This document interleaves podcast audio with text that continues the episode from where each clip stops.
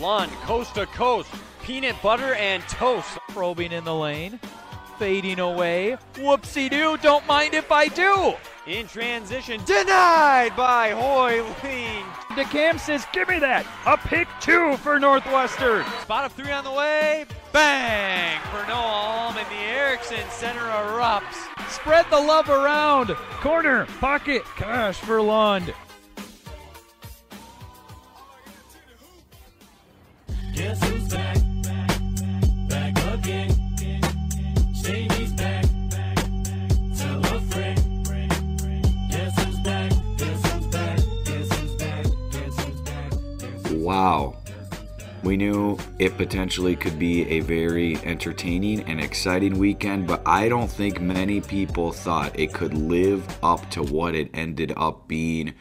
So much to chew on in this recap pod for week three action across the UMAC. Ryan alongside Wyatt, as always. Wyatt, we are recording this on Sunday evening.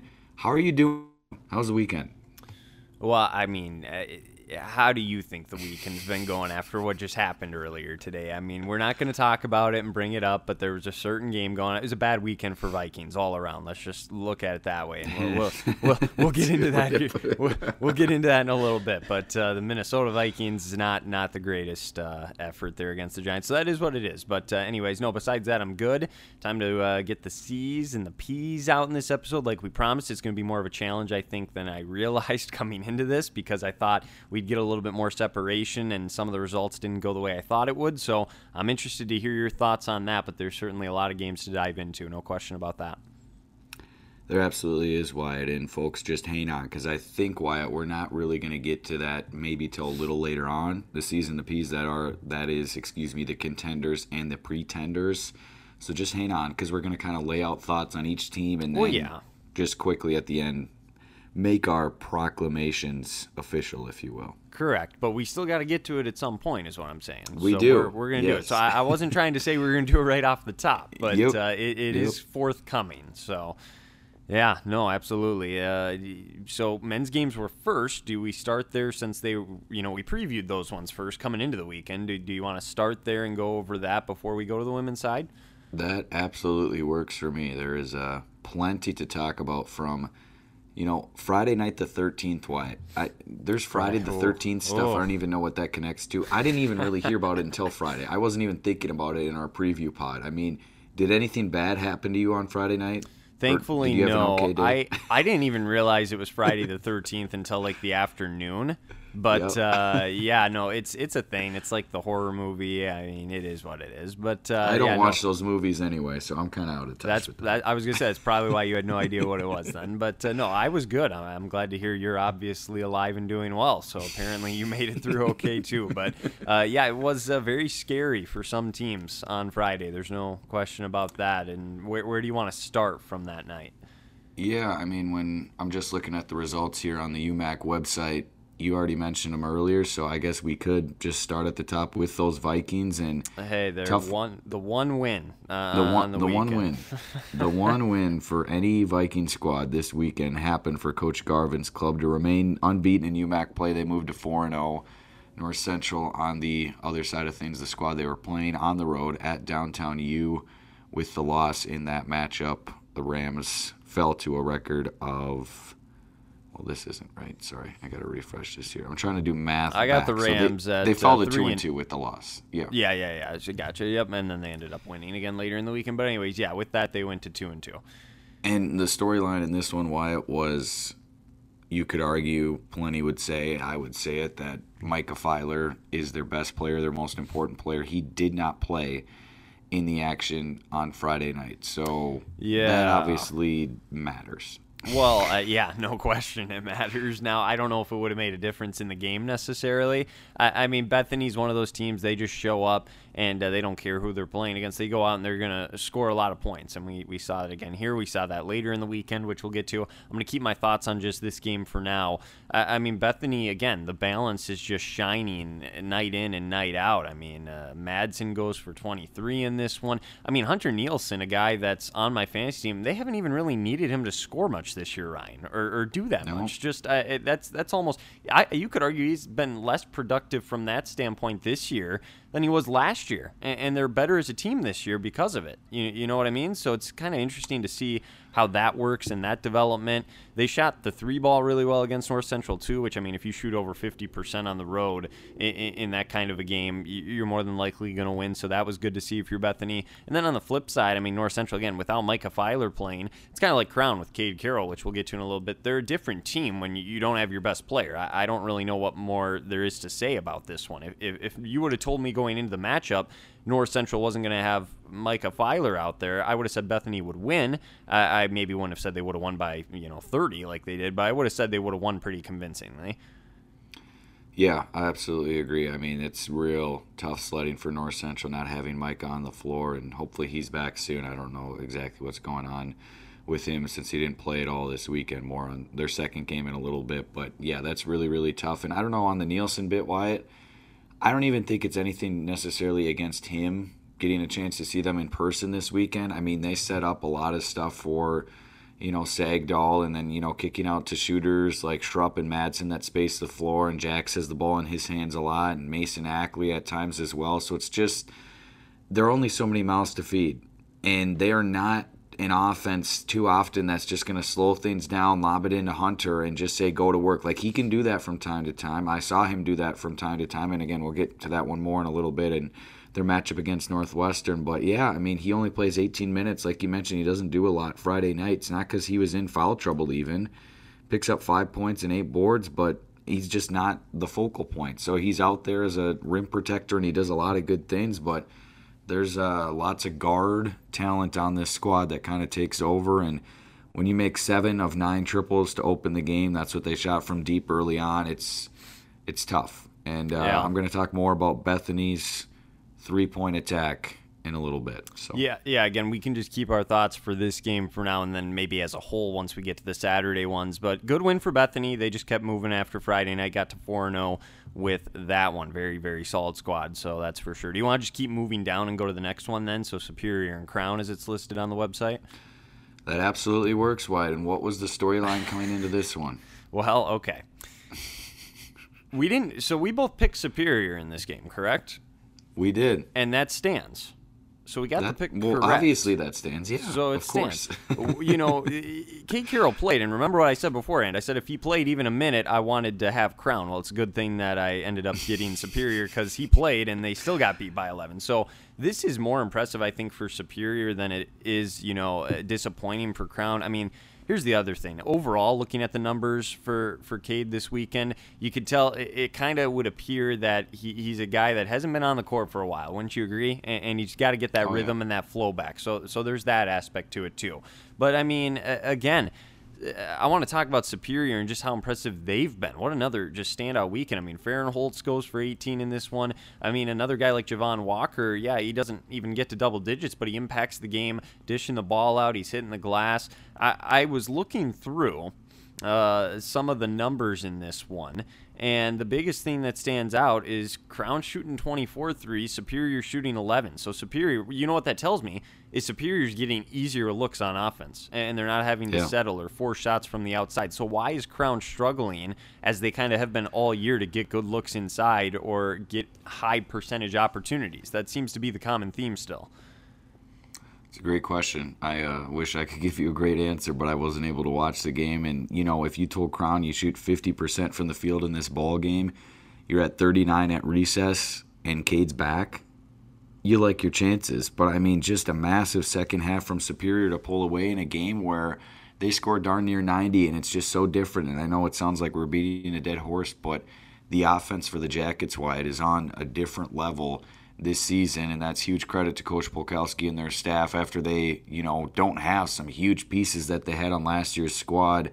The offense hasn't been a problem whatsoever, and they can win games now where the opposition is still scoring 70 plus, 75, near 80 points. They're saying, we can do that, and we can find ways to win games like that. So, Wyatt, you know, if we could go back and say Cade's not just going to play, he's going to start and he's going to play 31 minutes, would you ever say that, oh, yeah, the Jackets are still going to win by double figures? Yeah, that's I mean, that's that's impressive. That's just it. I, I- mean, this is a team now where I feel like uh, the first thing, maybe not the first thing you think of, because their defense is still really good and they got a lot of other pieces, but the offense, something that you wouldn't have even really brought up that much in the past, it's one of the first things you notice with some of these games now and some of their scores. I mean, they shot over 50% from the field on the road, so kind of like what Bethany did to North Central. Superior goes on the road against a good opponent, and they do the same thing. They put up points in the mid to upper 80s and shoot over 50%. It's just really impressive to do that on the road in conference, no matter who you're playing, let alone a team like Crown. So I I think this is more about Superior than it is about Crown, honestly.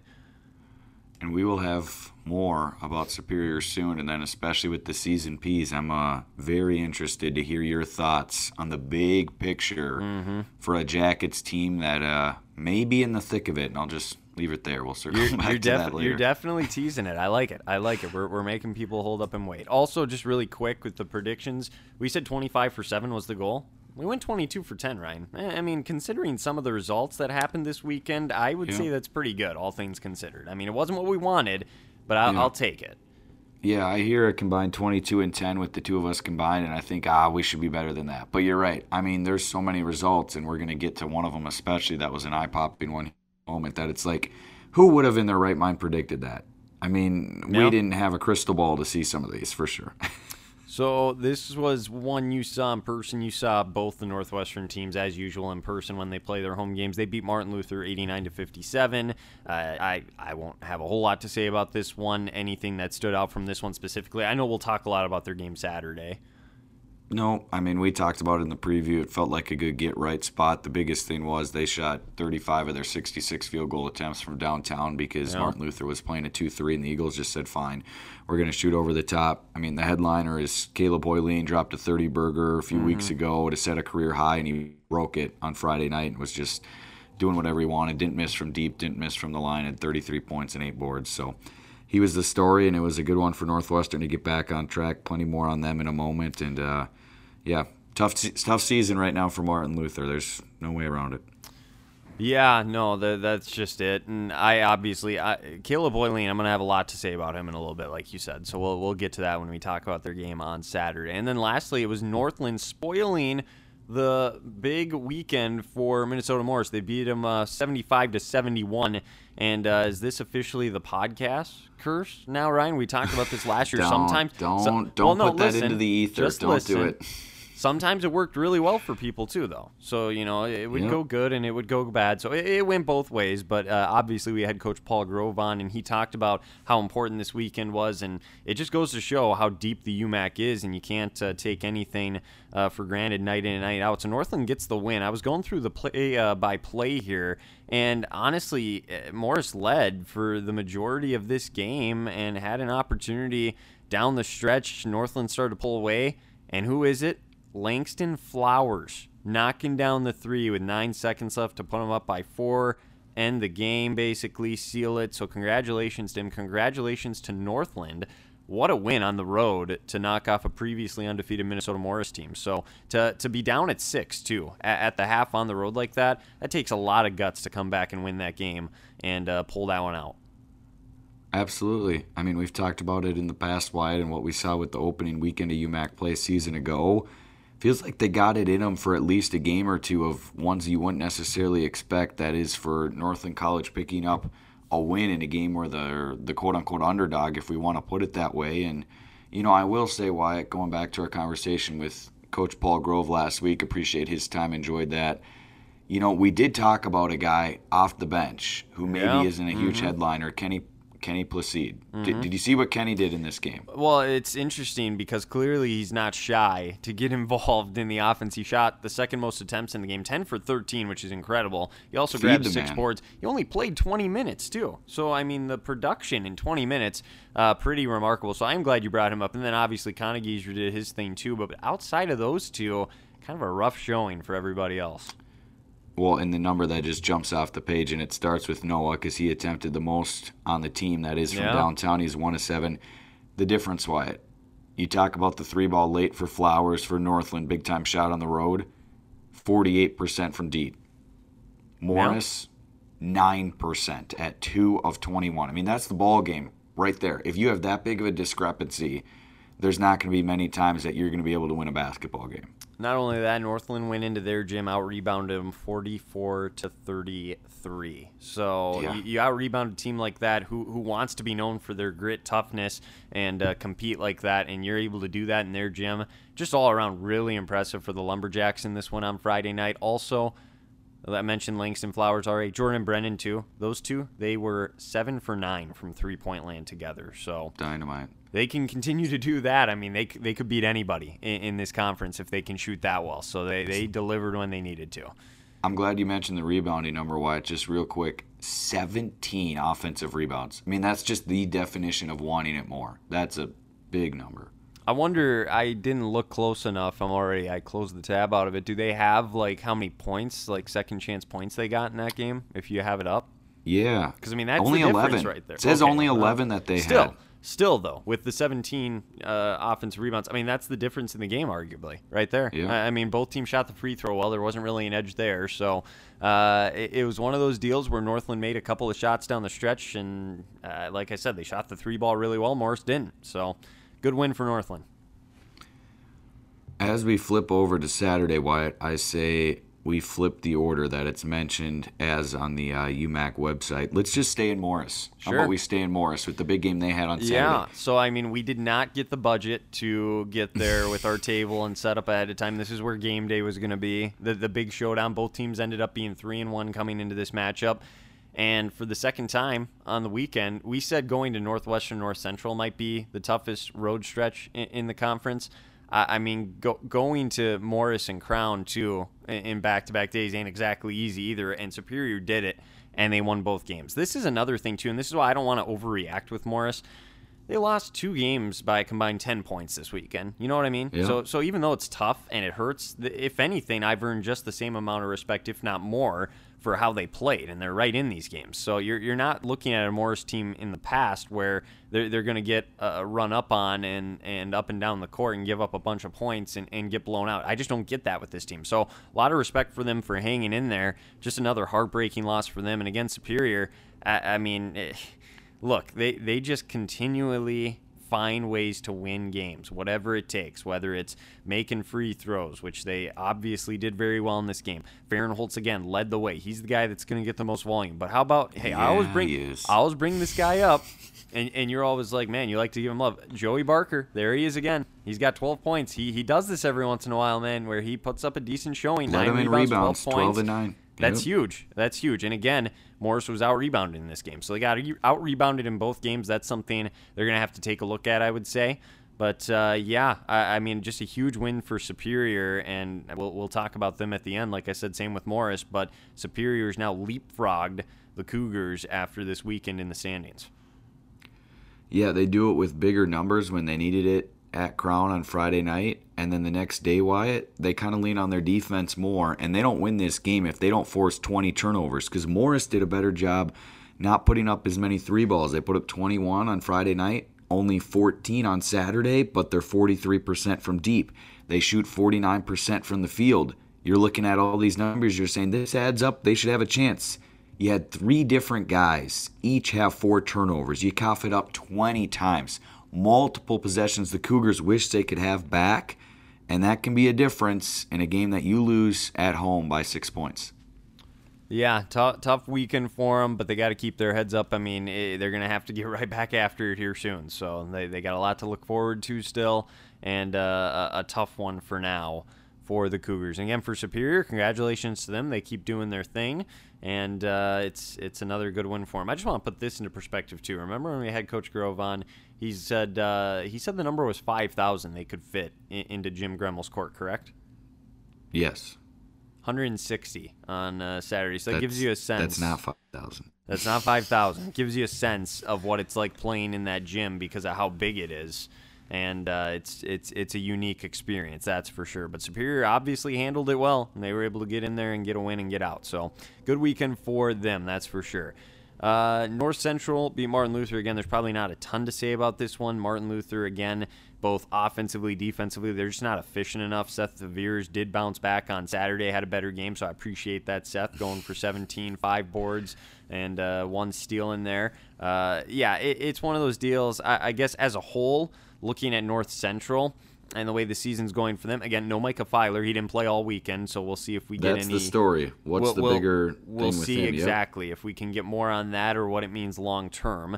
But uh, it, it's one of those deals. Is okay. So when you look at their roster, who's going to step up moving forward? You can do it against Martin Luther. Lots of different guys can chip in and score, which a lot of guys did. I mean, their leading scorer had 12 points in Caden Freetley. So what's from here if Micah can't go? Who are the guys you look to, Ryan, and who are the guys that have to step up for this team? And even when he's on the court, remember he needs a two-three behind him to do damage as well.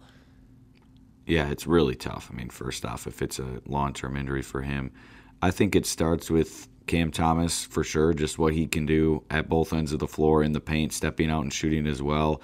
Tanner Holtman's a good spot up shooter. And then I think you go from there. It's tough, guys, you know, who definitely can score. I mean, Caden has some nice size, and what he did, you know, Saturday was good in just 19 minutes to pick up a double double, but it's tough. And I don't know what else to say other than that. If you don't have Mike, I mean, it feels like everything surrounds him, even if he's not scoring, just as a guy that attracts attention from the defense. So uh, hopefully he's back on Friday night. Well, I was gonna say it's it's a uh, important stretch that will be coming up for them here with their next two games too, with with where they're at in the standings. I mean, they're all important, but just looking ahead for them now and what they'll have, uh, you, you hope he's back for for these next two games. They're gonna they're gonna need him. So. Yeah, I mean that's that's really all I got. Anything else before we move on for for either of them? Martin Luther again, uh, it's one of those things. They just got to find a way to be more efficient. Keep working towards whatever you can do to get yourself an opportunity late in a game to, to, to potentially steal one. I guess at this point is where I'm at.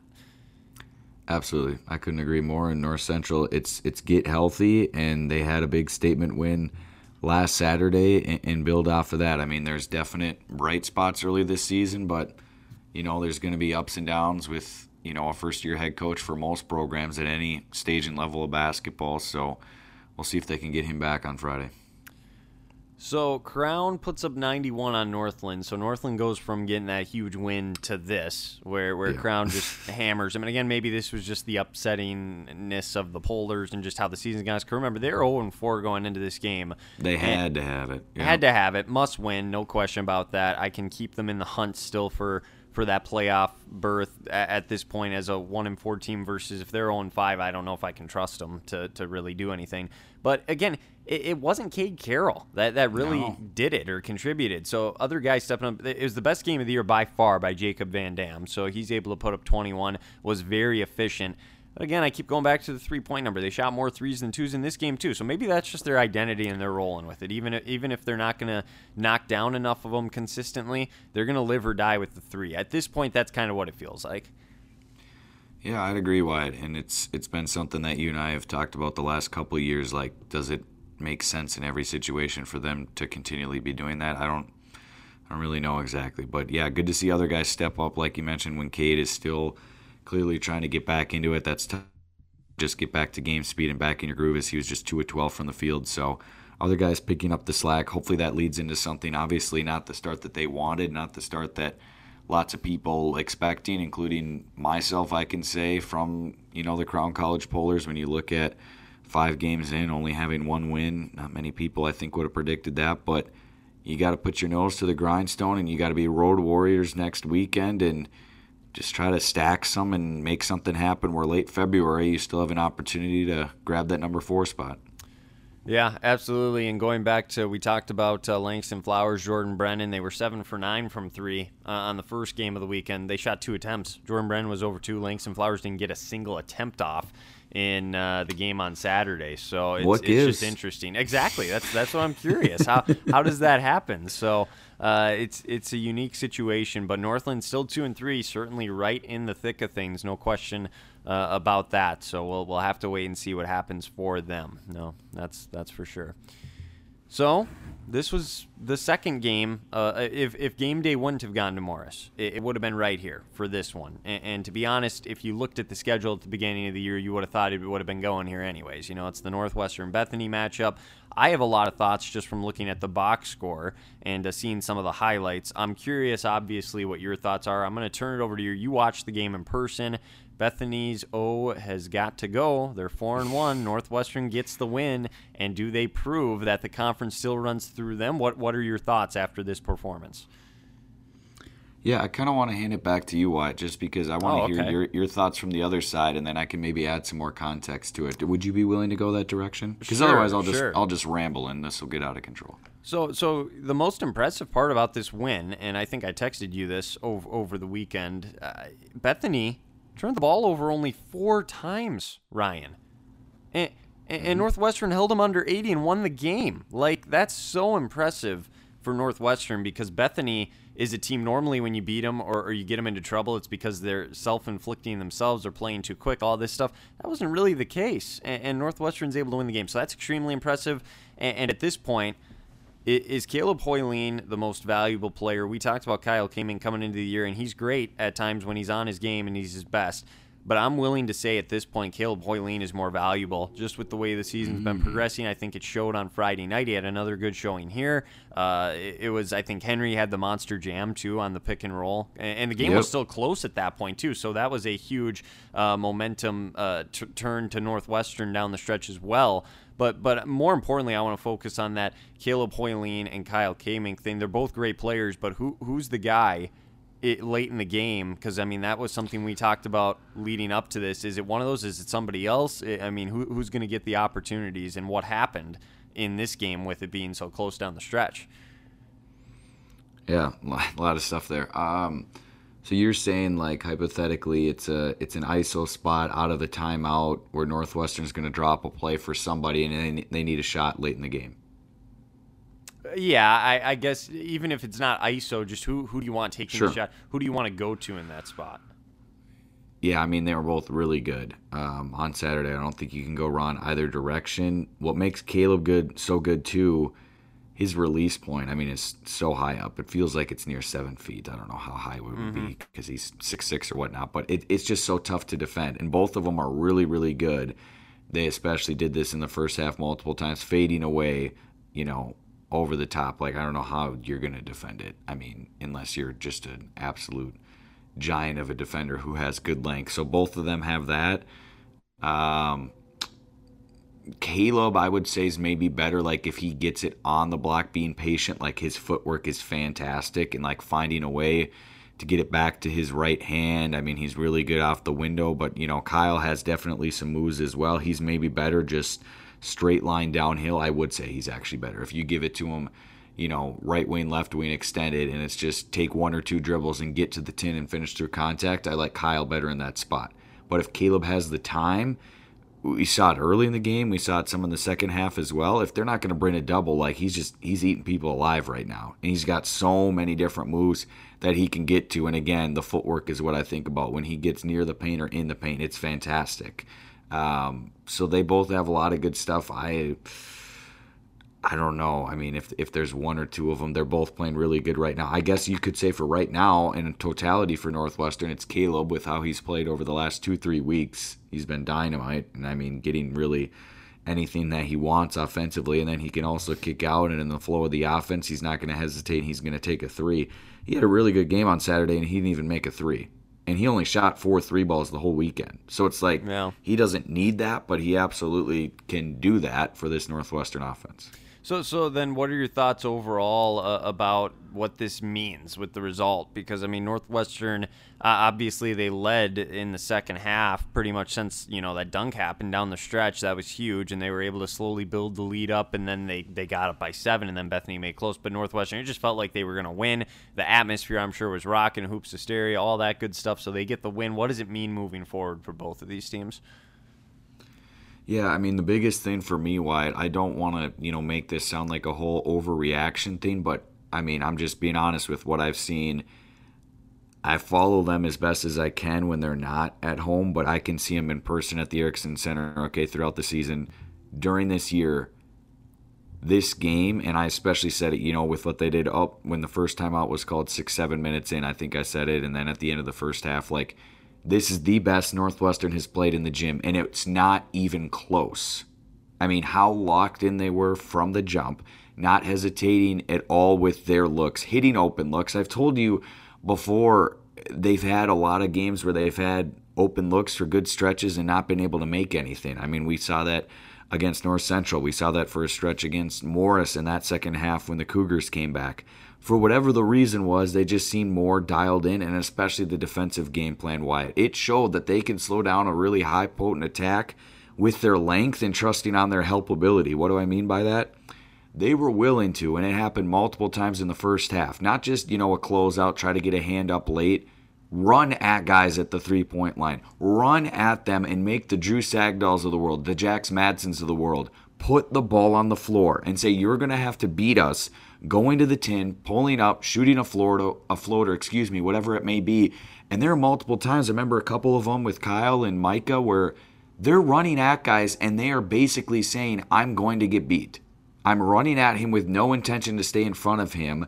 I'm going to work back in the play eventually, but my teammates are going to fill in with help defense, and they're not going to beat us from deep. What did we just talk about what Bethany did on Friday night against North Central? They make seven of their first nine three balls. Jax Madsen goes off, and they dominate that game from deep.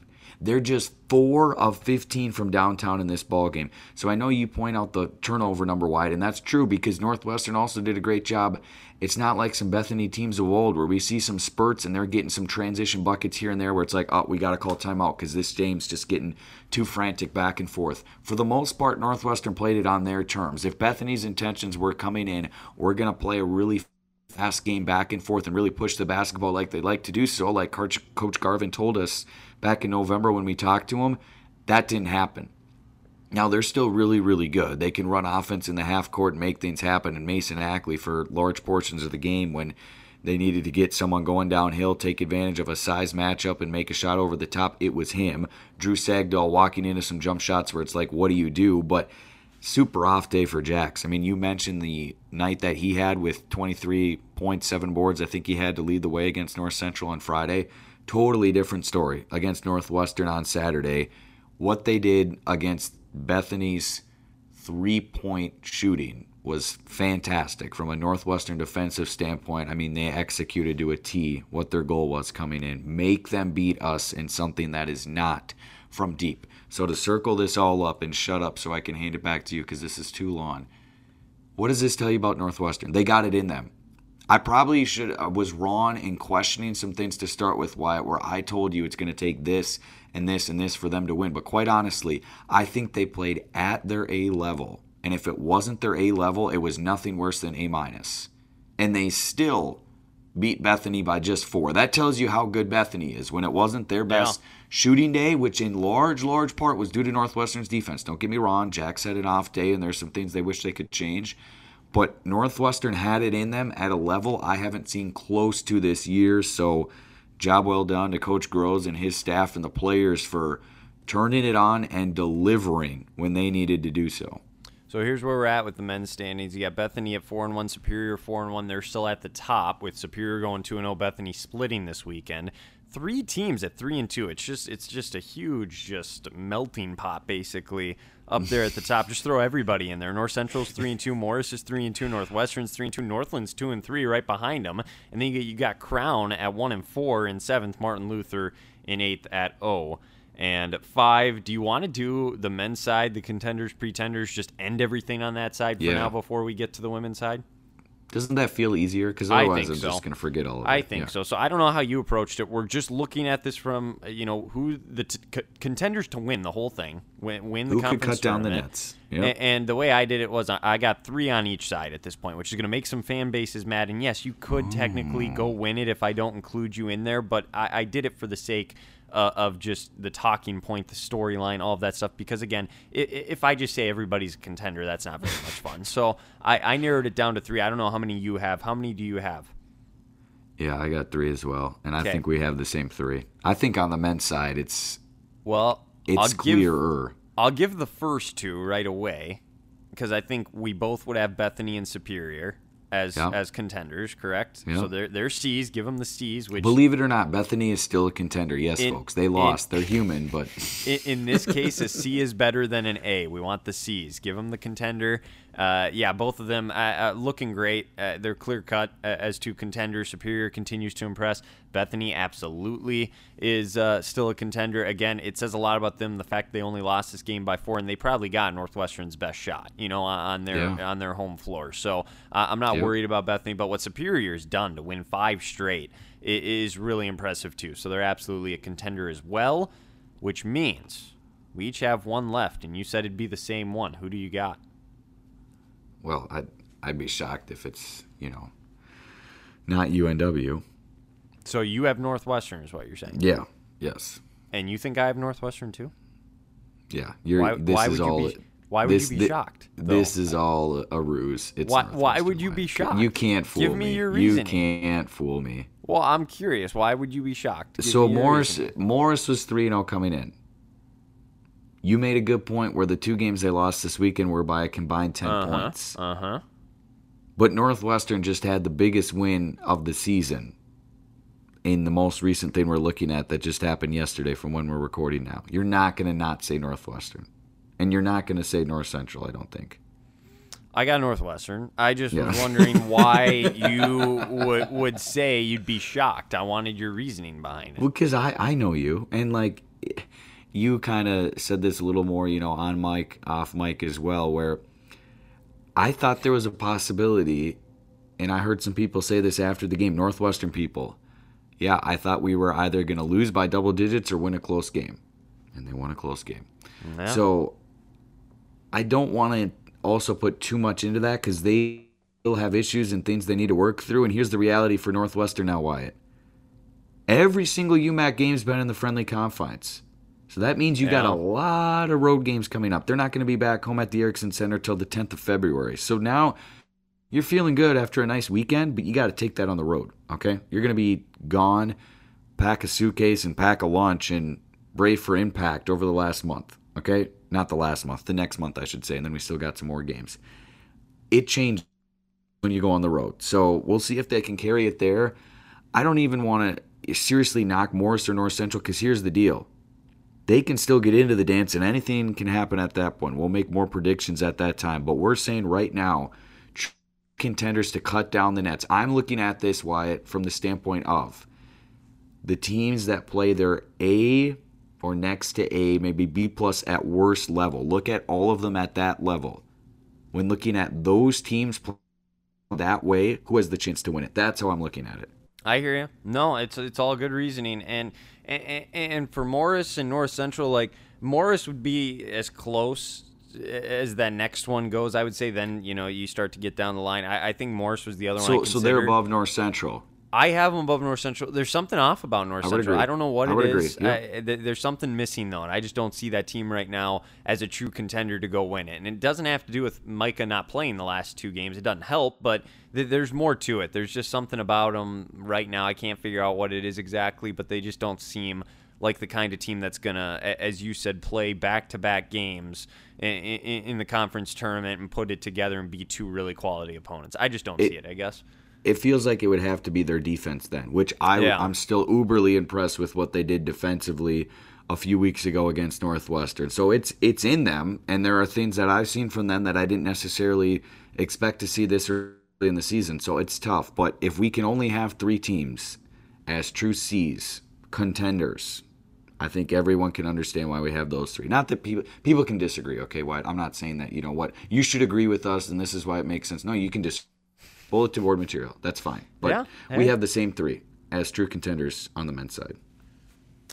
Absolutely. So there you go. There's our C's and P's. And again, like Ryan just said, use it as bulletin board material if you need to. Long way to go. I mean, we may have to redo this at the end of the, you know, or towards the end of the regular season as the playoff race gets going. As far as making the playoffs go, I got seven teams on the men's side I, I, I think are still alive for it. I think Yeah. Crown still is at one and four. They're only two games out of a potential spot. And, and Martin Luther obviously would be the one team I would say they're, they're probably not going to be in contention at this point. So. And real quick, Wyatt, before we move to the women's side, I know they're different in record by two games, and that's a big deal At this point through only five, and that pops out when you're looking at the standings online. But I mean, is Crown really that much different now than a Morris or a North Central now that they have Cade back? I get the records worse, and that's what hurts for them is they got more work to do and tiebreakers and all those shenanigans where they're going to have to win in more spots just to get in. But I also look at that too as far as are you a true contender?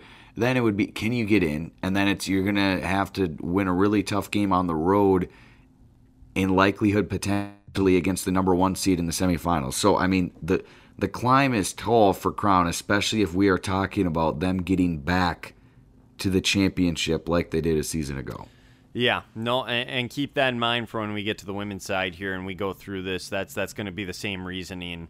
Obviously, like when we go through that, it's it's not going to change from you know one one side of the league to the other. So that that's kind of how we're looking at this and, and, and our reasoning and the criteria behind it. So, okay, that's that's on the men's side. I don't even want to mention fantasy basketball except for this. There, there is one thing we need to talk about. Do you want to each pick one new player? Because you know, as we get to the women's side, it, it sounds like you might be in need of, of a new player yourself, and then it, it might be fair to allow me to take a new player too. We'll talk about that maybe a little bit more if you want at, at some point, but keep that in the back of your mind. That's all I'll say about fantasy uh, uh, for tonight. If you want to dive into it, feel free. But uh, we did say at the beginning of the year that we might, you know, have exceptions for picking and dropping players throughout the year, and this might might be a case. So, wait, you would have a new men's player? It doesn't have to be. Uh, again, we could talk about it more. But if you get to take one on the women's side, I should get to choose. I feel like on either side. You know what I mean?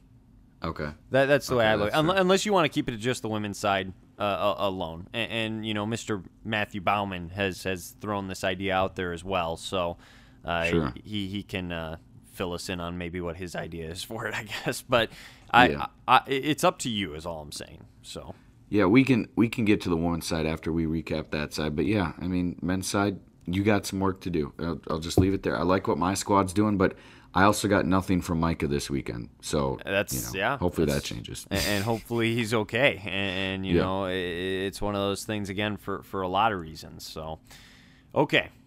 With that being said, with that being the case, let's hop on over, make the switch over to the women's side, and let's go from top to bottom, starting with Friday. So Northwestern beats Martin Luther on Friday at home. They moved to 4 0 in conference play.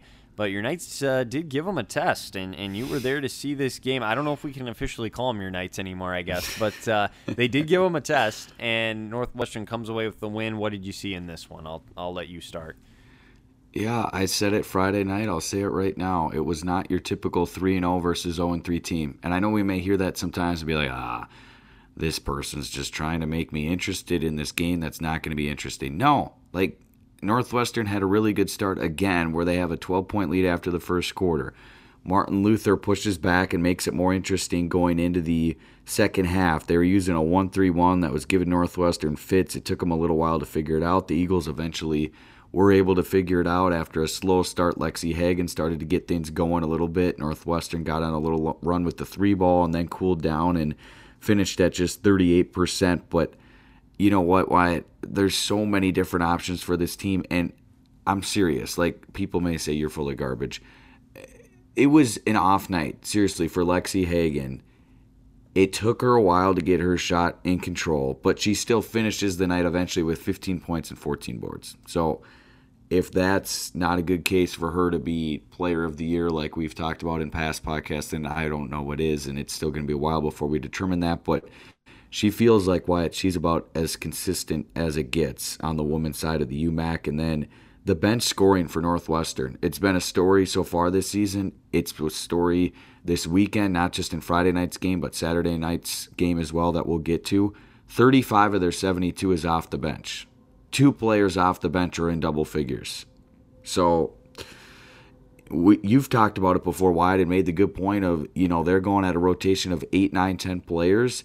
Just because you're in the starting lineup doesn't mean you're going to play a ton necessarily. They're going to rotate everyone near that 20 minute mark, maybe Yeah. a little over that, a little under it. I mean, look at Grace Landvik.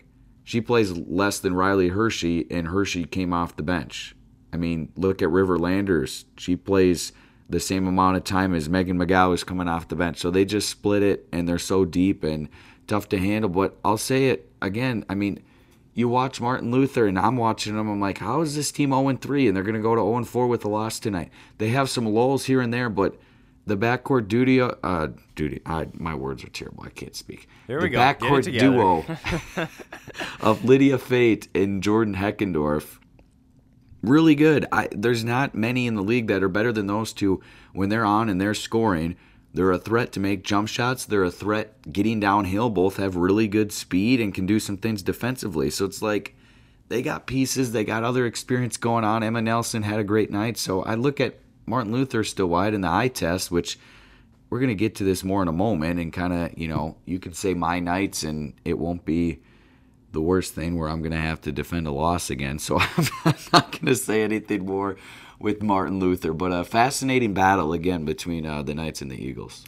Yeah, no, I don't have a whole lot to uh, add on this one. I mean, it's a good win for Northwestern. Listen, they took care of business. At the end of the day, that's what matters, and, and they got Oh, the yeah. win, and they get to 4 0. So, so it's a good start to the weekend for them, and uh, then they would uh, get ready for that big one on Saturday. So we'll get to that in a minute. Uh, going back to Friday, okay, so this was a big storyline coming into the weekend. Minnesota Morris, were they going to turn it around finally? You know, I, I mean, Paul and Tim, they're brothers over there. So when we had him uh, on the podcast and he, he was talking about how much he talks to him, I think you asked the question, how often do you, uh, you know, you two talk to each other, bounce off ideas? You know, he said he, he had a feeling and everybody did, they're going to turn it around, you, you know, over there. And they kind of did this weekend. They got a nice win on Friday and uh, did a lot of really good things, including out rebounding Northland 43 to 23. Ryan, Yeah. padlock stat, padlock stat. That one. That's that's a that's a dub almost uh, 10 times out of 10 if you're out rebounding your opponent that bad. So uh, they dominated the glass in this one. Northland also shot 15 for 72. Uh, hey, Miranda Wagner, appreciate that you're getting 22 shots up, so keep doing it. That's big for the fantasy squad. Uh, obviously, not her greatest game as far as making the shots her well, go. though. Yeah. yeah. Give, give no, they, Morris credit. Yeah. Morris knew it was an important weekend. Is kind of how, how I look at this with the results and how it went down. So, uh, good win for them. And uh, like I said, I think they they're starting to turn it around a little bit. Yeah, not to poo poo on the parade because it is a big win and it's a convincing win for your first UMAC win at home in your first home game. So you don't have to apologize for any of that. But something that's continued to be a storyline, unfortunately for Morris Wyatt. I mean, it jumps off the Yeah. page. I know they won big, but 26 turnovers. Yeah. They've had multiple, multiple games of 20 plus turnovers. So that's something weird? that they're going to continue to preach on in practice. What's You know- weird, Wyatt? Well, what's weird about it is it's not like one or two people either. Like everybody's doing it. Like there's Yes. there's everybody that plays i- is got one or two at least every single game. It seems like so. Yeah, I, I don't know why why that is, but that is something long term they got to clean up. Obviously, it didn't hurt them here this weekend, but long term that's that's got to get cleaned up, like you said. Yep. So they get the win there on Friday. Congrats to the Cougars. Northland uh, would drop to one and three with that loss. Then you had North Central hosting Bethany, and this was probably the game of the night on the women's side on Friday night. And North Central, they just keep on chopping, doing what they need to do. Huge fourth quarter, and they come from behind to get this win. I think it was Mia Mbang hit the big shot down the stretch. I got to go back and look again, but she hit a huge three, I want to say. Yeah, to take the lead with 30 seconds left. And then they were able to uh, put a layup in with 10 seconds, and, and that was basically the game. They went at 65 to 60, and they uh, end this game on a 9 to 1 run uh, in the final 221. So they close it out and get the win. Uh, big win for North Central. Is this more about North Central or more, more about Bethany? That's kind of the question I always like to keep asking when we go over these matchups. What's it say? Does it say more about the winning team or the losing team? Great question. Uh, I'm thinking too about uh, Bethany and what they did on Saturday against Northwestern, but I think it says a lot about North Central in um, you know some of these top tier matchups. And you know, I was not totally correct. I'll just put it that way. Wyatt with some of the things that I said uh, preseason coming in, and we'll uh, still wait to see what happens with Uh, hey. North Central in the long, long run. But I, I appreciate you being willing to bring that up here. So yeah. What What's interesting to me when I look at this, Wyatt, they went small for uh, a lot of the game. Caitlin Vanderplug had foul issues against Northwestern Yeah. last weekend. Okay, this next game, she doesn't have foul issues, but she only plays 17 minutes. So Coach Zabla seeing something where it's just like, nope. I mean, we need more guard play. Bryce Brewster off the bench, the freshman out of Burnsville, plays 29 minutes. So I don't know what Could there is to that. thing. Could could just be a Yeah. matchup thing in this particular matchup. You never know.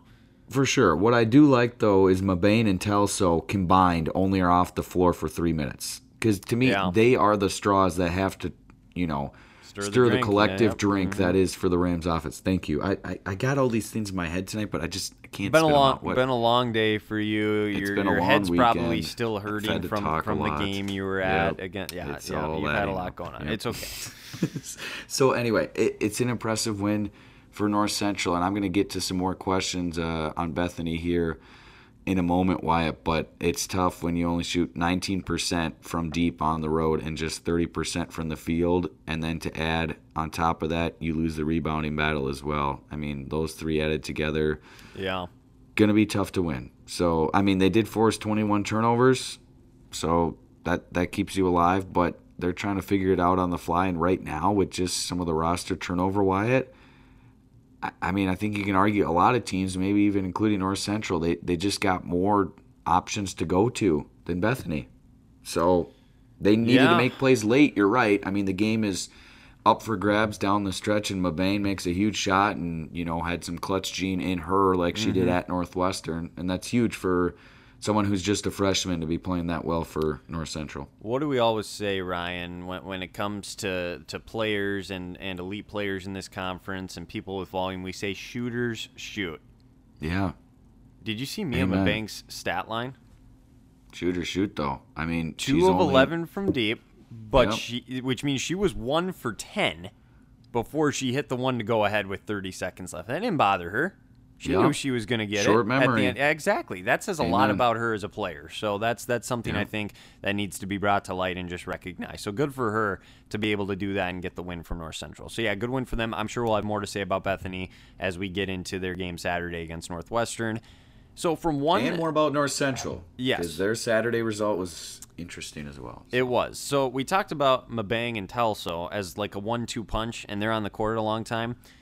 But is Maddie Hecox along with Mackenzie Latsky, and I know specifically, like Latsky didn't necessarily play that great in this game, shooting and all that, but uh, are they the best one-two punch in this conference, arguably, when they're on their game? I mean, we've seen what they've been able to do, and Hecox had a big game, 18 points. They get a huge win over Superior, and Superior's perfect record is gone. I did not see this one coming, and uh, obviously No. you didn't either, Ryan.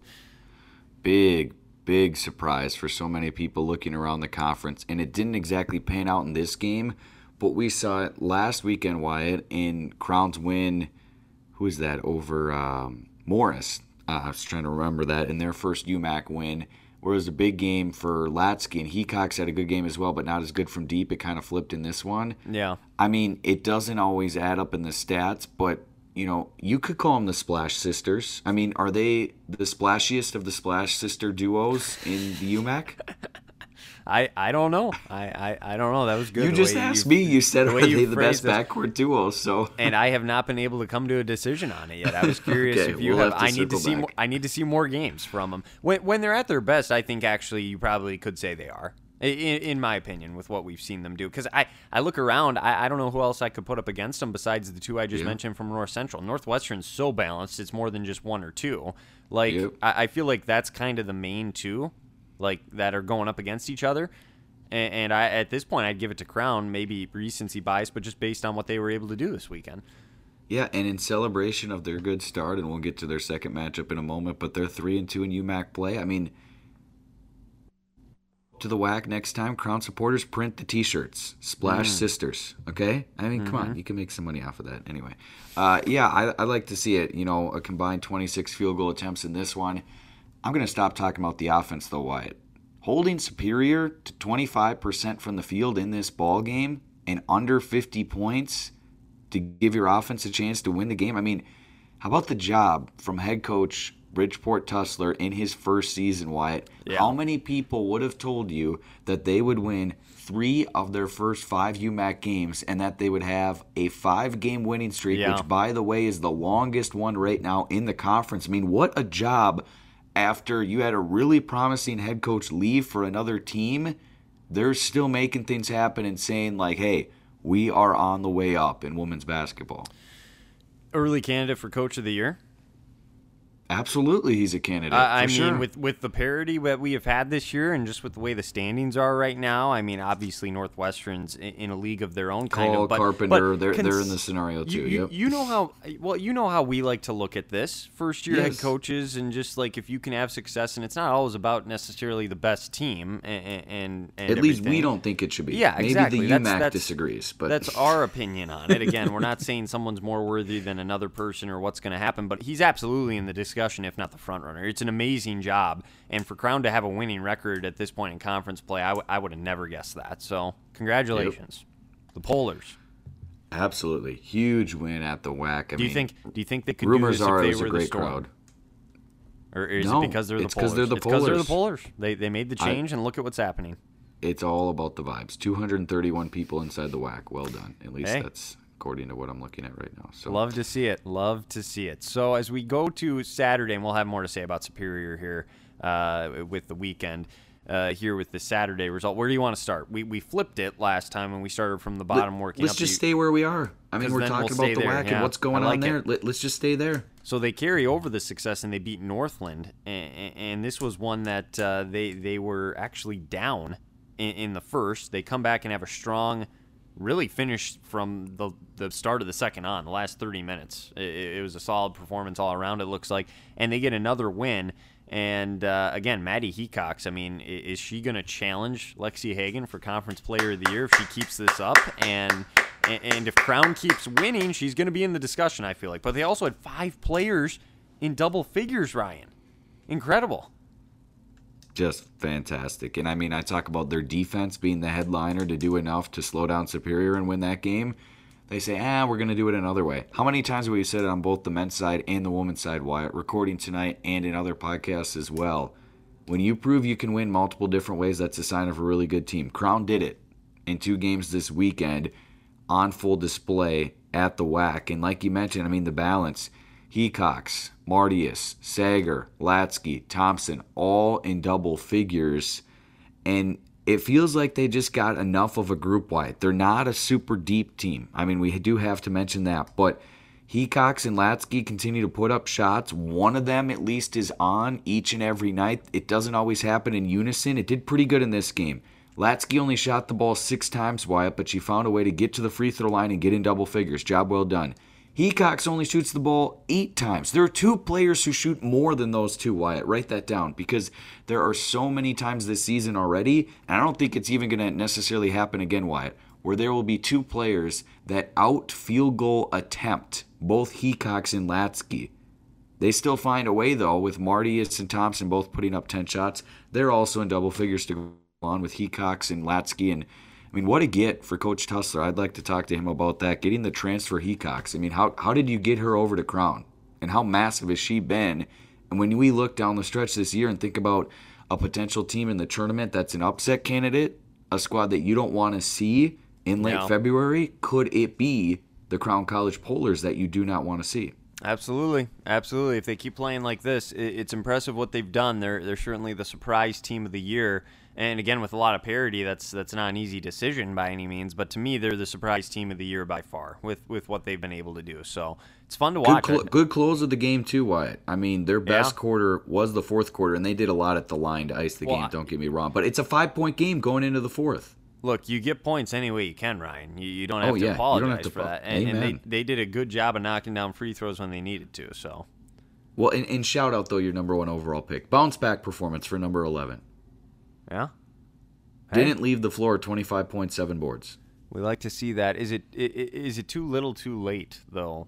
Overall, with just the way, or, or on the women's side, actually, I was in front. It's the men's side that I'm struggling with. So I got oh, the that woman's backwards. the but woman's is wide open. I mean, we'll Yeah, get yeah, to yeah. fantasy maybe in a moment, but it is a really close one right now. So Yeah, no, li- like to see it. That's for sure. So uh, it, it- that that was definitely a, a huge weekend for Crown. Maybe a disappointing weekend for Northland, I guess, if you want to look at it that way. But again, certainly a long ways to go still uh, this year.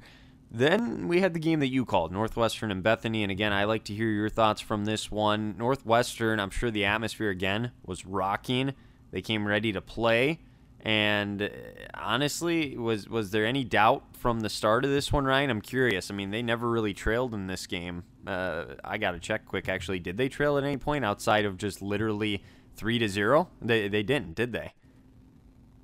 Yeah, they let Bethany just get a little bit of a lead, and then they said, "Okay, we're cru- going to take over from and crush So- their souls basically. So yeah, they they literally hit a three their first possession, and the Northwestern Yep. leads the rest of the way. Uh, how impressive is Northwestern? Is it their conference to lose at this point, Ryan?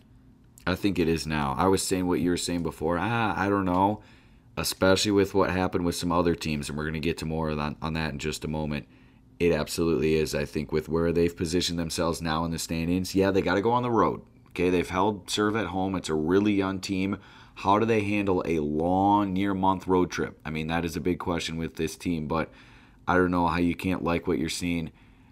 Wyatt, I give a ton of credit to a coaching staff that's had a little bit of turnover. And Coach Call, you know, in talking with him back in October, I don't know if you remember that conversation, but he was saying for UNW supporters and big time UMAC supporters, you're going to see some differences schematically with our squad. And he's going to have to be a little more hands on with some things after his longtime assistant, Tyler Schmidt, leaves the program and is no longer coaching. Kyle Yost in his first year has done a really good job for Northwestern taking over some of those things that Tyler left off. And they found a way, I don't know what it is, to get the message across, especially to the Eagles at home. Another great first quarter. Right off the bat, they're ready to roll. There's no slow start. And then third quarters have been fantastic for them. I mentioned what they did to start the third quarter and really get it going eventually against that zone against Martin Luther on Friday night. Another huge third quarter, 24 points the offense got going for both sides, actually. Lots of fans, including myself, honestly, in that gym were like, okay, here we go. It was a defensive struggle for some uh, stretches of the first half. That changed uh, in the third quarter, and it was never really in doubt. And I totally agree with what you mentioned on that. I mean, it's the balance scoring again. That's what sticks out. Nobody scored more than 11 points, but they don't need any more than that. They got two 11s, they got a 10, they got two 9, they got a 6, a 7, a couple 4s. I mean, just spreading the love all around the horn. And, you know, Megan McGow continues to be a story. What does she do now back as a player? She's coming off the bench and she's not forced to do a lot, which is nice for Northwestern. Why? Yeah, she's back, but it's not like, okay, you got to be the Robbie of old and you got to play a ton of minutes and you got to put up big numbers. No, but it doesn't even matter because she doesn't need to do that much, and there's so many intangibles that she provides as well. So very impressive. I mean, there's still players that can still grow more. I still feel like the best is still to come for Grace Landvik, and you know, Yes. hopefully things are going in the mm-hmm. right direction with her. But she's only going to get better, in my opinion. And you got players like Riley Hershey again being super efficient off the bench. So I'll shut up, Wyatt. But Bethany, I mean, over on their end, it's just tough. Well, mean, I, was going to say, I, I want your thoughts on Bethany, so I don't want you to shut up. I want you to talk Yeah. about them a little bit. Can they do it without Meyer in the rotation? Because there's obviously slack that has to be picked up, and, and where does it come from? It looks like uh, they got a little bit off the bench, and, and I don't want to pronounce it wrong. Trig, I'm just assuming is, is how you say Yep. that. So seven for 10 from the field coming off the bench. I mean, they're going to need more of that moving forward if they want to make any kind of noise. But can they pick up that slack from the absence of Meyer moving forward to be uh, a real threat, I guess, in, in the big picture? Yeah, it's a great question, Wyatt. And I mean, on Trig, it still counts. So you can't take it away from her. But three, if not four, of those buckets that she had were within the last five minutes, where the game was, you know, basically decided at Sure. that point.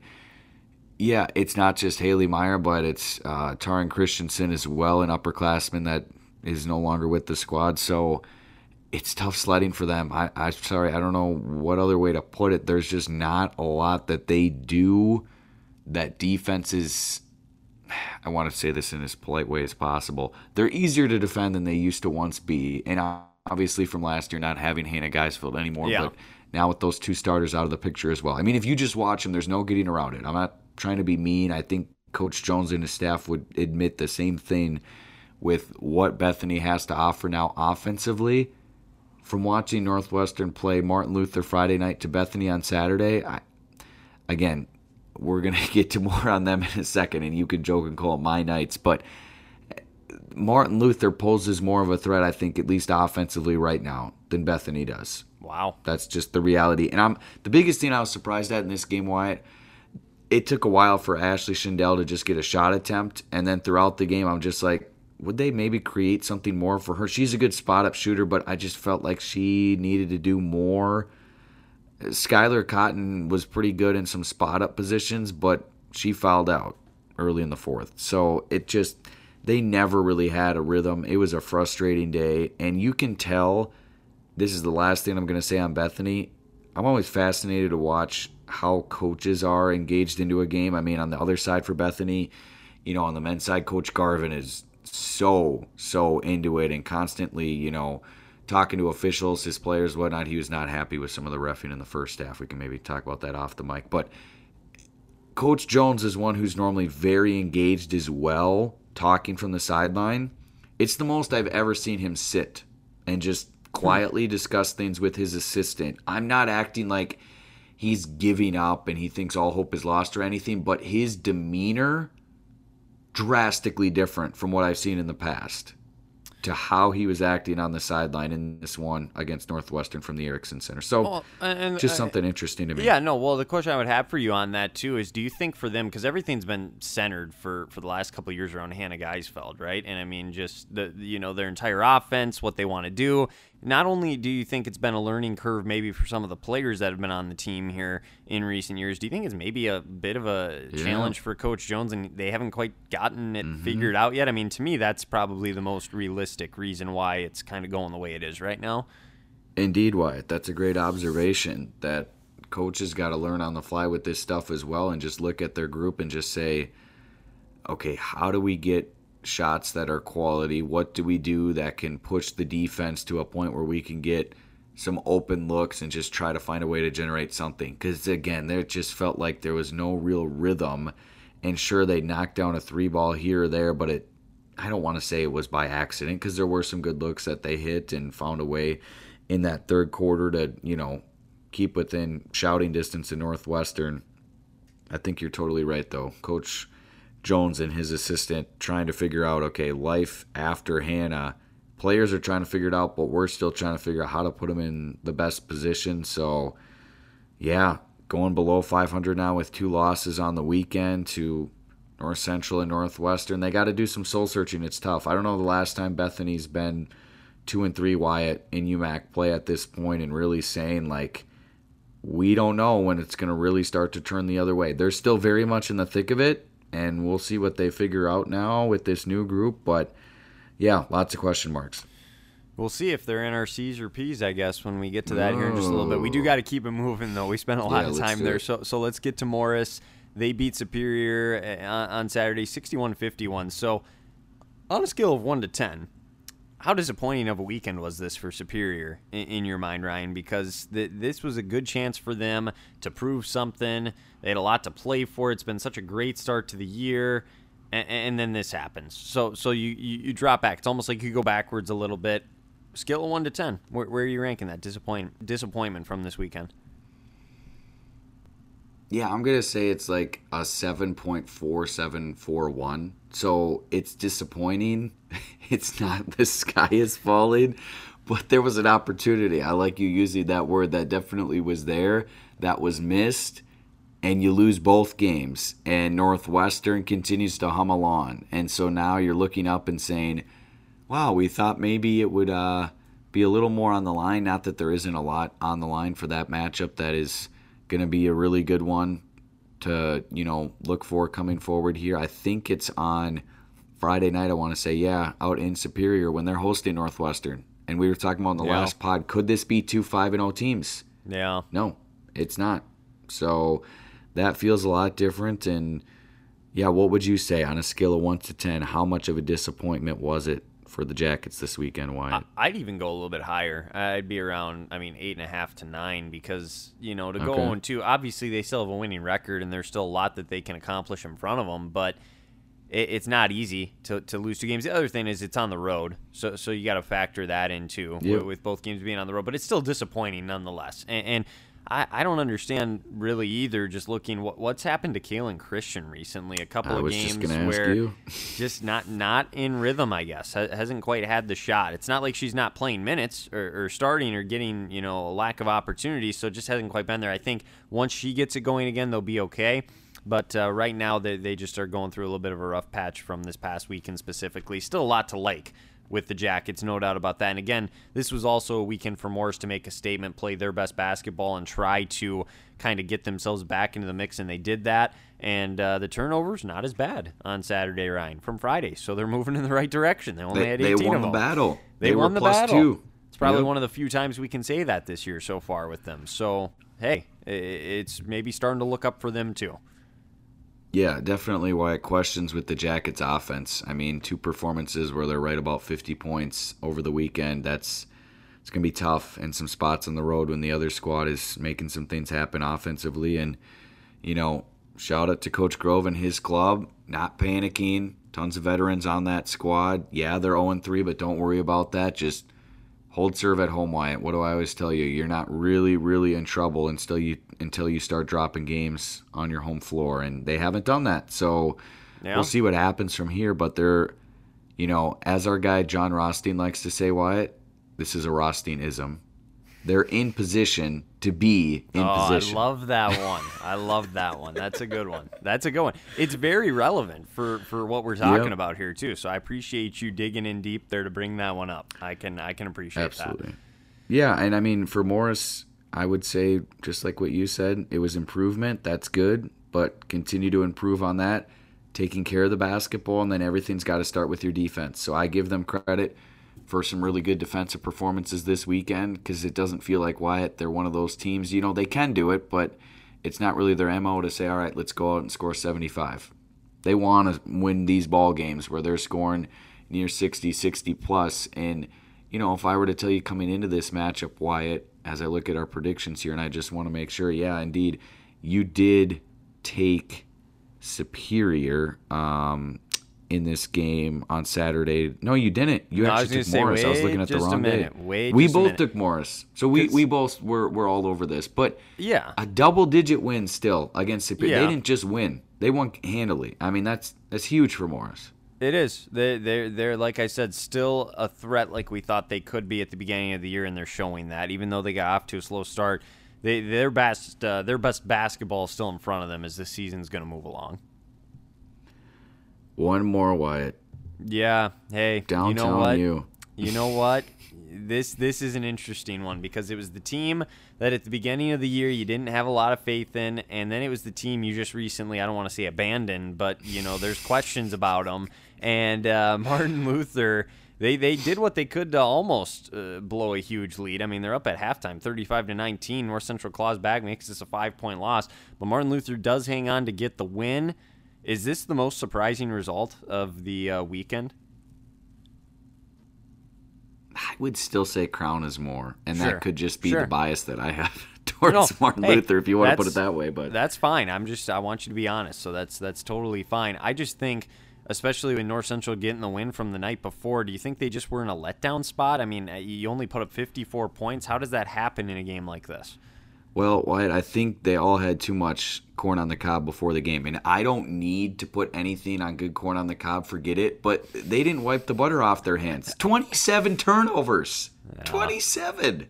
Yeah? What's going on? What's going on? What happened? I wish I had the answers for you. I it, it's hard to explain. It, it really is. Uh, you just cannot afford to have 27 turnovers. I mean, So- credit to Martin Luther though. They they had a stretch against Northwestern Friday night that I can speak to with their one three one where the Eagles had a four or five minute stretch where they were giving the basketball away. You know, so they're capable. something's interesting here. It says 27 turnovers. It says the team had four, which tells me they either had four three seconds in the lane called against them, four five second violations, you know, stuff like that, where, where you don't necessarily give it to a specific player. You know what I mean?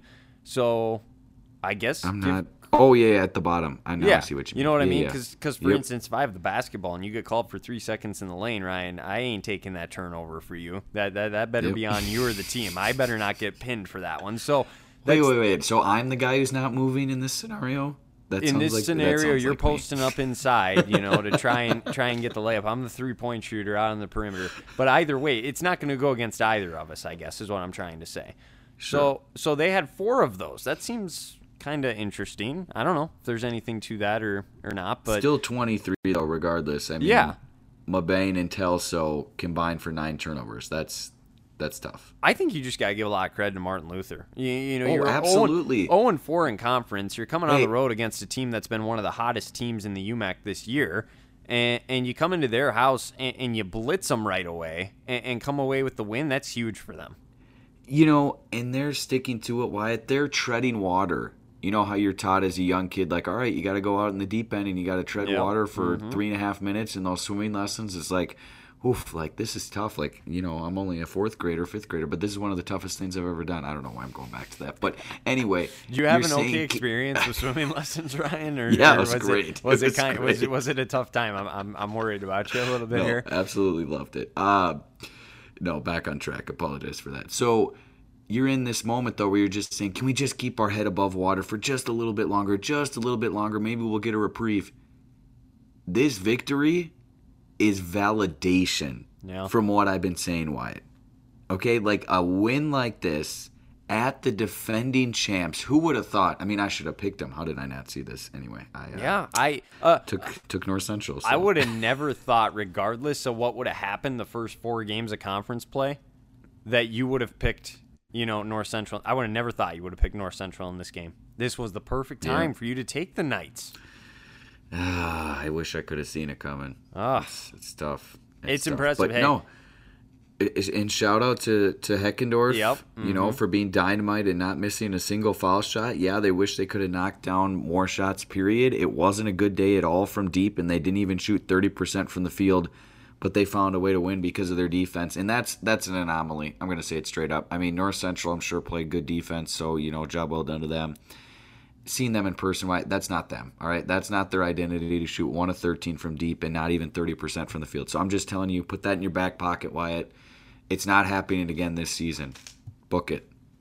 Okay. Martin Luther will not shoot under thirty percent again this season. I don't even have to book it or write it down. We have it. That's the best part about this. We'll have the audio for, for the rest of the way. We can we can pull it up if we need to. But uh, My Knights, I'm still on. I never jumped jumped off hey, Wyatt. the bandwagon's full now, Ryan. But you're welcome to run alongside if you'd like. Okay. Wait, wait, wait! They got a full bandwagon and they're one and four in. UMAC play. I think people can jump on Wyatt. If Hey. if people want to jump on, email it and say I'm jumping on. I think Okay, there's we'll get- room for a one and four We'll, we'll get the Knights bandwagon rolling. Email us, which we'll get to that in, in just a little bit when we wrap the episode. But here, here's the last question I'll have, and, and the only reason I bring this up is because you mentioned the defense, and you got to give them credit, and uh, you do. You, you you shut North uh, Central down to 54 points. That's a big deal. But overall, and maybe this is because I, I've seen the NFL playoff games this weekend, and I've seen some of the scores people put up, whether it's football, basketball, whatever. Does defense still win championships at, at this point, or is this is this an offensive thing now at, at this point? I'm just curious.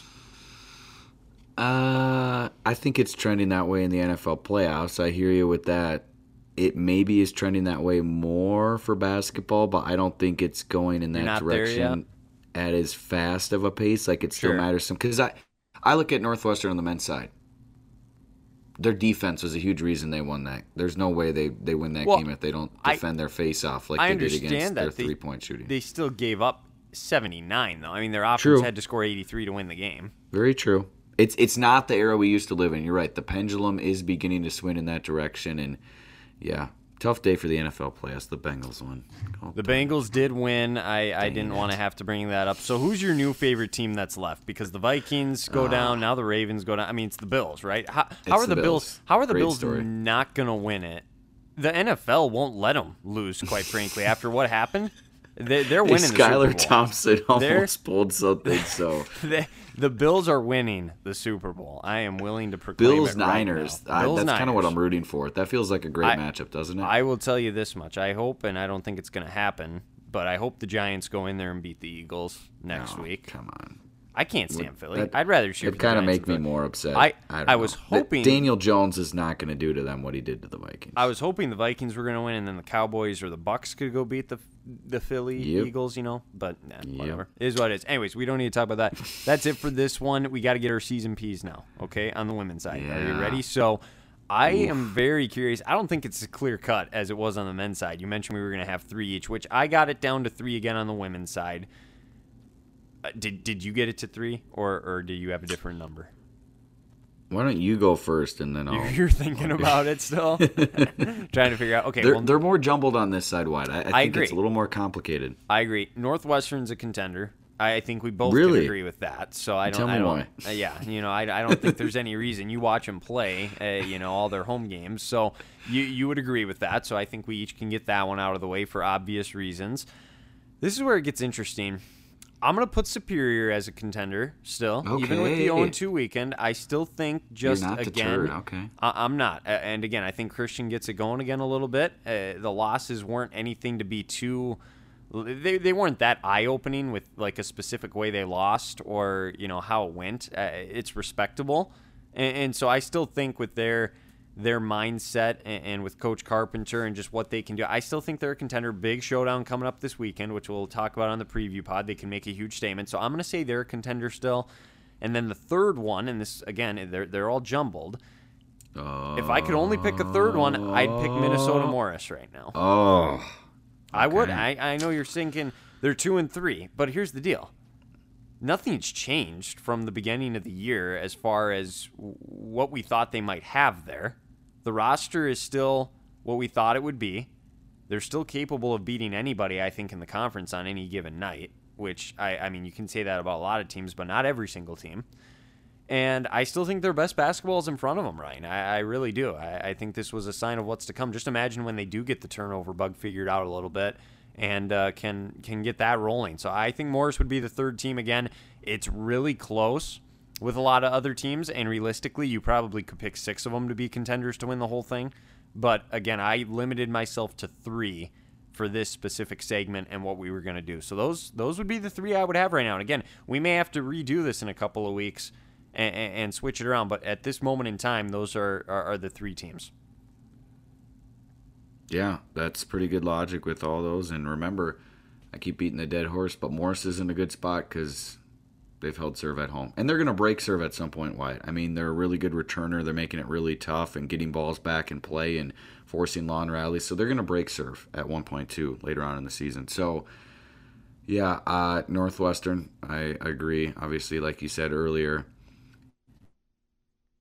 Superior is interesting because did we see more of a true reflection of who they are this weekend, or was that more, you know, as one of our guys would like to say, trend or mirage? You'd say it's a mirage based on what you said. Like that is not going to be something consistent in the future, correct? Like you think the trend is more so what we've seen before this weekend. Hold up a second. You got to rephrase that, or I, I'm, I'm a little lost. It could be because we've been on for a while, and, and but but for some reason I didn't understand that. So you're saying what we saw this past weekend with Superior was a mirage, meaning the opposite of trend. What they've done earlier this year is what you're more confident in moving forward. Yes, and it's funny because it's the opposite for Morris. Like with Yep. what I so so it is, and, and I know that might be contradicting myself a little bit, maybe, but each team is different. They're their own team, and, and again, roster wise, and, and just what we have here with these teams, that was a big reason too. Is superior. There, there were no bad losses. I, I mean, I understand you'd like to get wins this week, and nothing really stood out from that standpoint, though, where it was extremely alarming to me. Yep. I just think of how okay, it, it's big now and it's huge for Northwestern. I don't think they would have ever guessed if you asked Coach Call and his assistants coming into the weekend.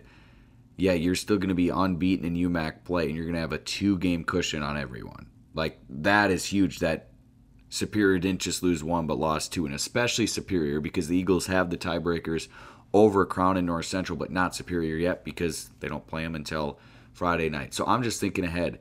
Superior, uh, I mean, they could go one and one or zero and two again this weekend. Wyatt. Yes, they're at home. They could go two and zero for all I know. But you play the undefeated Eagles. You've already dropped two straight. It could be three straight to three and three.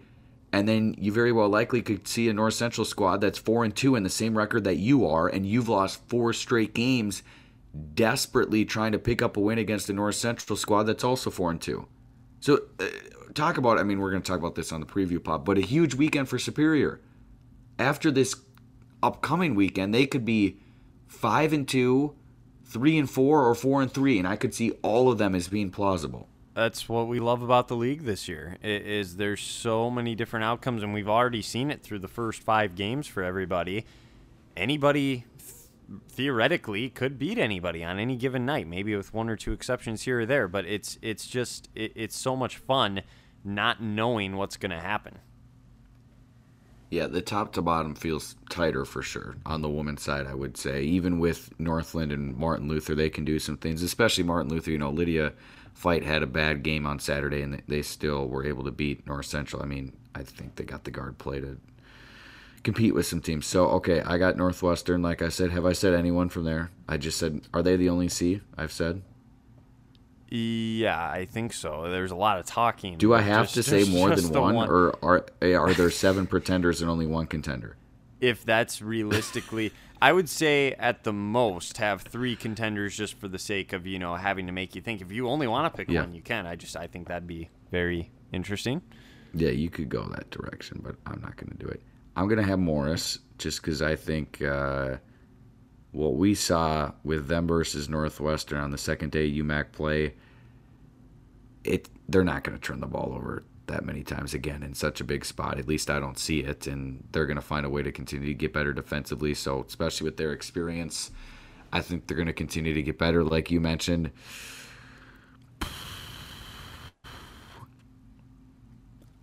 I think those two are on a different tier than the rest of them if they're playing at their best. Even though you got Crown, North Central, and Superior all at three and two, so I don't know. It's so tough. For, I haven't seen Superior a lot this year. Like it's tough for me to actually comment on them.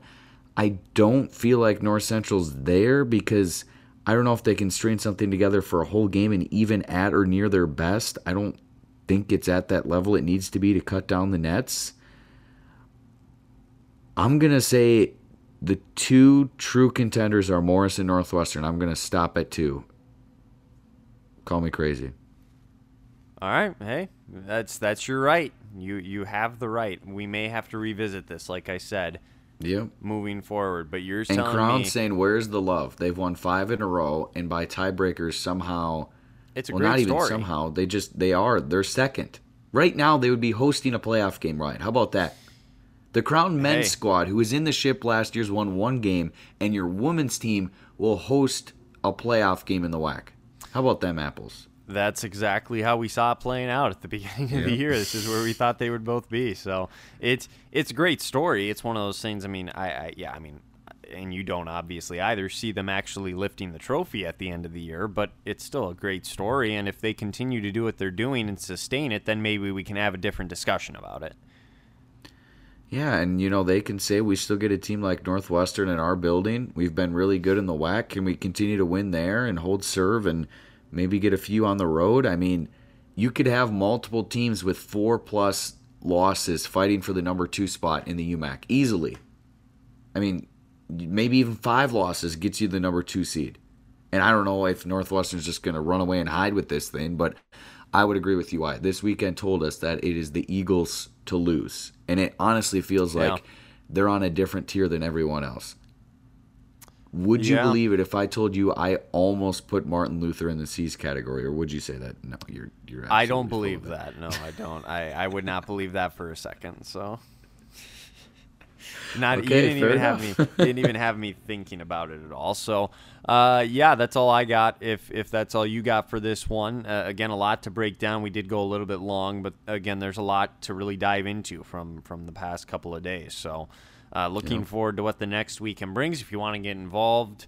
Uh, UAO, the UMAC at gmail.com. Love to hear from you. And again, if you're hopping on the Martin Luther bandwagon, email us. Let us know that you are riding with Ryan. And hey, There they are start spots. turning this, they start I turning- disagree. There are spots. they start turning this thing around, I might hop on too at, at this point. Why not? So uh, let us know. Uh, you can also uh, follow us on Twitter, unlike any other, the UMAC, and uh, we'll post stuff on there, retweet some of the stuff from this past weekend. Great work, Ryan, by the way, staying up to date. You're doing all the behind the scenes stuff as usual, so I appreciate that. And uh, yeah, we will uh, continue to make this journey forward to the conference tournament, which is going to be sooner than you think. So uh, Enjoy the that, process, Wyatt. Don't rush it. Don't rush it. We'll get there. Yeah, I'm enjoying it. And, and you, you are, do you want to throw out any of the other cliches you have before I sign Should off I? here? That's Nah, that's nah. that's your thing before we sign off. So I don't want to take Feel- that from you. If, I feel if like I'm not in it. the mood with what happened earlier today. but You're right. no. We just we gotta Yeah. end this. We we gotta end it at this point. Tough weekend for Vikings all around, including the Minnesota Vikings, and uh, you know we'll we'll bounce back. We'll be better. wasn't Kirk's fault. It's the only Wasn't. thing I'm gonna say. I 100% love you, Kirk. not. I love you, eight. Love you. I mean, it. Keep your head up. You did your job. Other guys didn't. Both things can be true. It wasn't Kirk's fault, and it was a terrible throw on fourth and eight with the game on the line. So, hey, Eh, that's- that's terrible. where yeah, we're not gonna get into the all 22, but yeah, yep. I don't. Okay. this has been another edition of the Unlike Any Other, the UMAC podcast. We'll see you later this week for our preview episode coming up for the upcoming weekend.